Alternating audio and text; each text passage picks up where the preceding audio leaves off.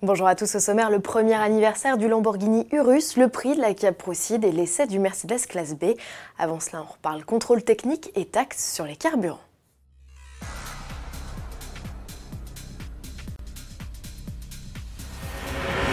Le gouvernement répond enfin aux Gilets jaunes par un ensemble de mesures. Le Premier ministre Édouard Philippe a notamment annoncé le report du contrôle technique plus sévère pour les diesels et des taxes sur les carburants. Ces deux mesures, prévues au 1er janvier 2019, sont suspendues pour six mois. Ce moratoire, en d'autres termes cette pause, doit permettre à l'exécutif de trouver des solutions pour sortir de la crise. Si l'on ne trouve pas de solution, on y renoncera, a déclaré Benjamin Griveaux, porte-parole du gouvernement sur l'antenne de RTL ce 5 décembre.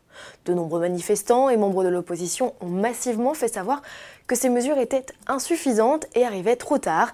Les Gilets jaunes appellent donc à une nouvelle mobilisation nationale et pacifiste ce samedi 8 décembre. C'est parti pour la Procide. Souvenez-vous, chez Kia, cette dénomination ne caractérise plus une compacte trois portes, mais un break de chasse. Le dernier membre de la famille, présenté en octobre au Mondial de l'Automobile de Paris, arrive en concession.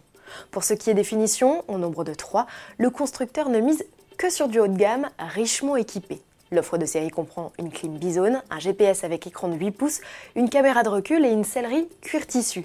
Les versions supérieures reçoivent pêle-mêle des projecteurs full LED, un toit vitré électrique, les systèmes de reconnaissance des panneaux de surveillance d'angle mort ou encore un régulateur de vitesse adaptatif. Sous le capot, quatre motorisations de 120 à 204 chevaux sont proposées, mise à prix 26 590 euros en essence et 29 990 euros pour l'unique diesel de 136 chevaux. La boîte auto n'est associée qu'à trois blocs les plus puissants. À finition et motorisation équivalente, la Procide est 1000 euros plus cher que le break de troisième génération qui reste au catalogue. Les deux modèles proposent un volume de coffre quasi identique, mais le nouveau venu profite en plus d'un tempérament plus sportif. À propos de modèles sportifs, joyeux anniversaire à l'Urus. Il y a un an, Lamborghini lançait son tout premier SUV. Malgré un accueil mitigé de la part de certains puristes, les faits sont là, l'Urus est victime de son succès. Le carnet de commande pour le mastodonte de 650 chevaux, facturé plus de 200 000 euros, s'étend au-delà de 2019. La demande est particulièrement forte en Russie, en Inde et en Corée du Sud. Inconvénient, l'usine de Sant'Agata peine à suivre le rythme.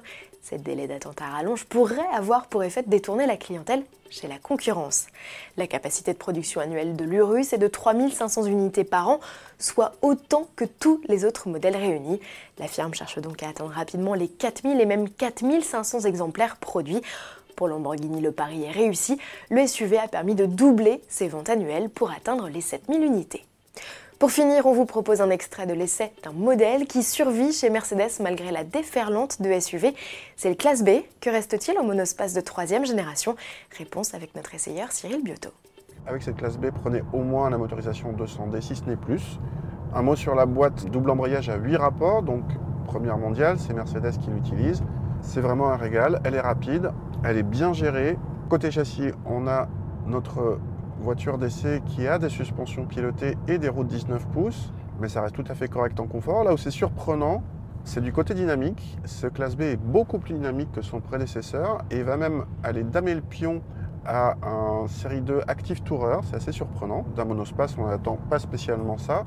Le Mercedes Classe B est disponible à la commande. Un bémol toutefois, c'est le seul monospace dépourvu au lancement de banquettes fractionnables et coulissantes. Heureusement que l'habitabilité est correcte et proche de son rival, le BMW Série 2 Active Tourer, parce qu'à plus de 40 000 euros pour notre modèle d'essai, c'est plutôt décevant.